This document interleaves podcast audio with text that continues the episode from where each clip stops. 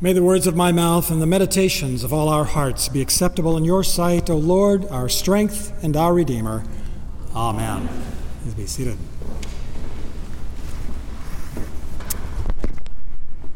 Today begins a new year in the church's liturgical calendar. It is the first Sunday in Advent and the very first Sunday of a new church year. Our children are learning all about this way of keeping time in our Sunday school catechesis program, so not a bad thing for us to be getting a little bit of a review along with them. But first of all, we have to think a little bit differently about time. Yes, time can be thought of in different ways.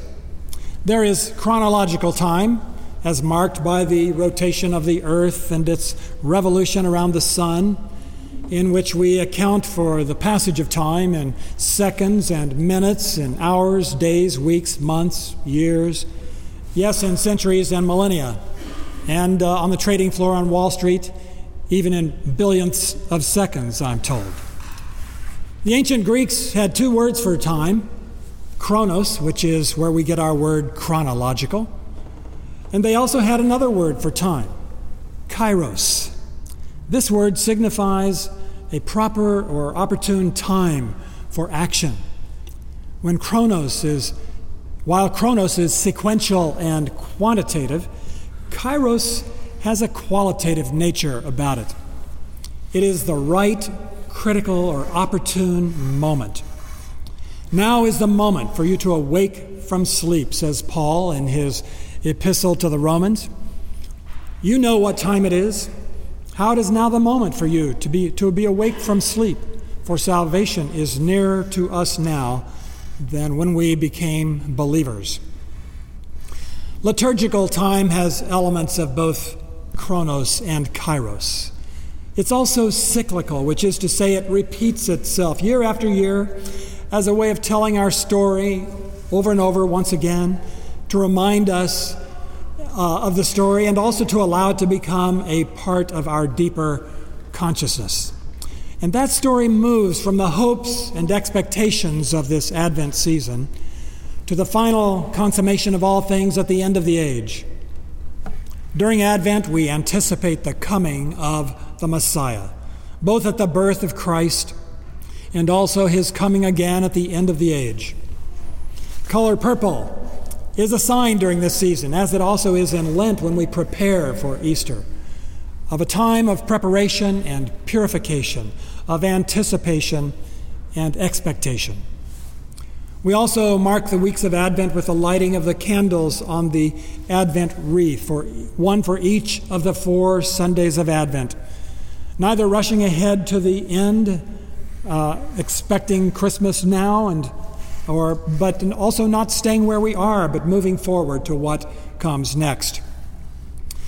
And yes, following Advent will come Christmas, when we celebrate the birth of Christ at the feast of the Incarnation, God's very own essence among us in human flesh and blood.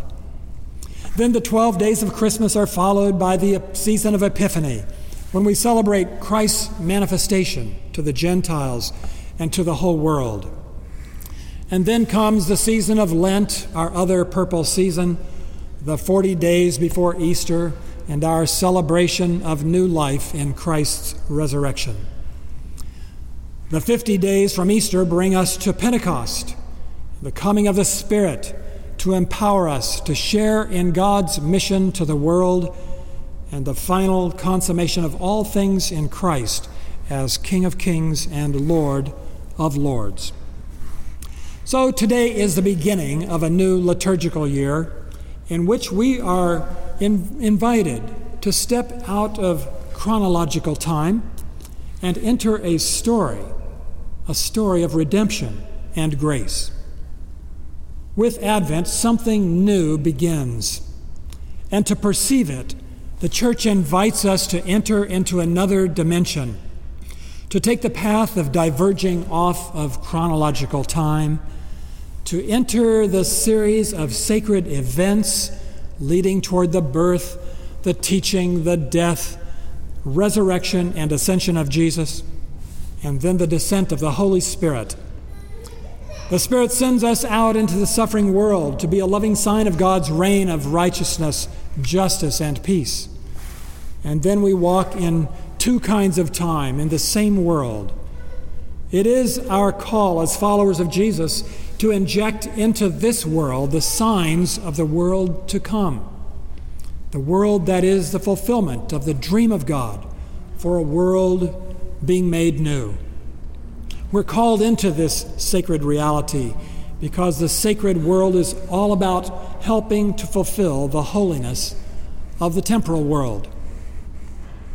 It is time to enter the revelation of time unfolding like an open door, inviting you and me onto the difficult yet healing and redemptive path of love. Now, overlaid on top of all of this, of course, is a a secular chronological calendar, which is kind of hard to miss, isn't it? Perhaps especially this time of year. It's based on a chronological sense of time that is oriented around quarterly profits, monthly and weekly sales goals, and all the ways that you and I can help achieve those goals by spending money that we may not have for things that we do not need. It's a calendar uniquely influenced and shaped by the corporate, profit driven imperatives of a consumption oriented economic system that only works so long as we all spend more and more and more. That seems to be what secular Christmas, which already began, of course, a few weeks ago, is all about.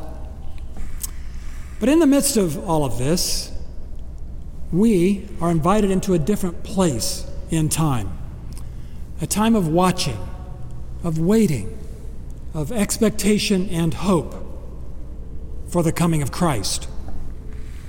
And it is a time for us to be awakened to the signs of those times, to signs of, yes, even now, the fulfillment of God's purposes in our world.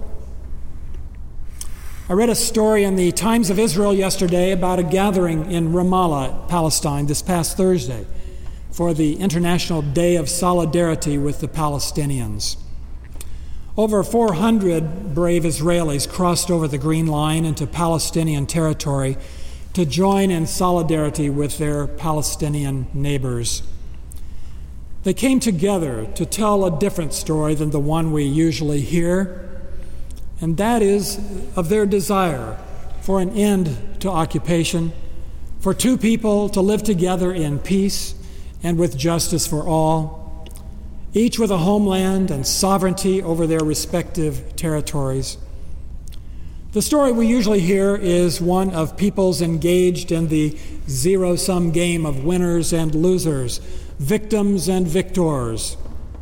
But these people are not content with the story unfolding in our newspapers and on our television screens. Stories of decades of violence and counterviolence and the failed attempts at making peace. Rather, they came together to show that it is possible for people to listen to one another, to recognize the humanity in the other, and to find ways to live together in peace and justice. This day of solidarity had many participants from the Parents Circle, which is an organization that has grown out of the experiences of mothers and fathers who have lost sons and daughters on both sides of the Israeli Palestinian conflict. I will never forget my own first experience of sitting in a parents' circle in East Jerusalem in 2002, listening to their stories of heartbreak and grief but then hearing them tell what it was like for them also to hear the stories of people on the other side of the conflict. In hearing them, they woke up to a new reality. They discovered that, in spite of their prejudices and the hatreds they might have harbored for those who were the other, they had something very precious in common the loss of their children and it did not matter whether they were Jews or Arabs, Muslim, Jewish, or Christian. The blood of their children ran red, and the loss of their lives brought enormous pain and suffering. And in that, they found a shared desire to work together for peace, to work together for a time when they could live in peace side by side, and begin to live by a different kind of narrative, one that brings people together instead of feeding on the resentments and received prejudices. It's a narrative that is not about winners and losers, about profits and losses, but about living into the new story where all of God's people live in peace and harmony.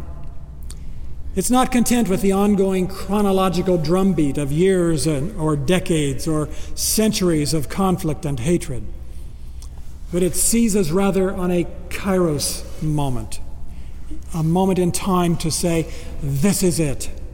We must create a different future for our children than the one we inherited from our parents.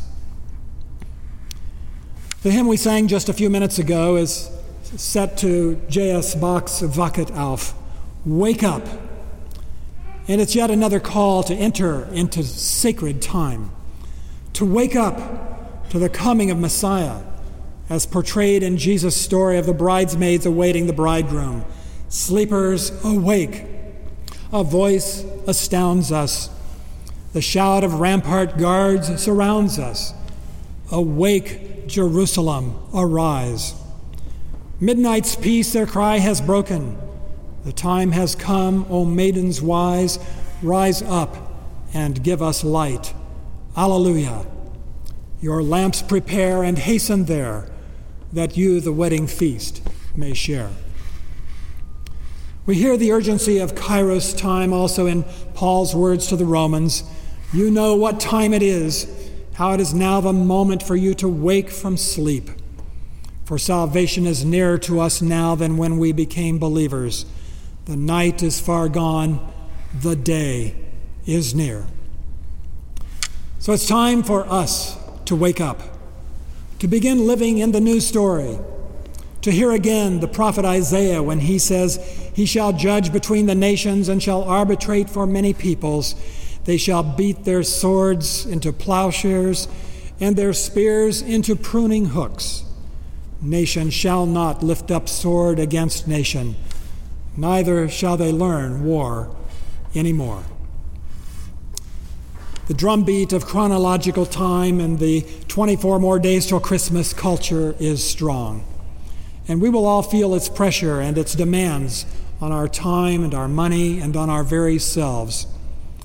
But we are invited here today, and each time we gather here, to step out of the sense of time, that sense of time into God's time, to awaken to the new story that is already but not yet fully here the story of God's redemptive love, and to learn to live it even now and even here. We are living in a very confusing and, yes, perilous time. And that is all the more reason to stay awake, to stay alert, to watch for the signs of Christ coming among us. They are here. We, and if we have, they are here if we have eyes to see them and hearts to receive Him. Amen.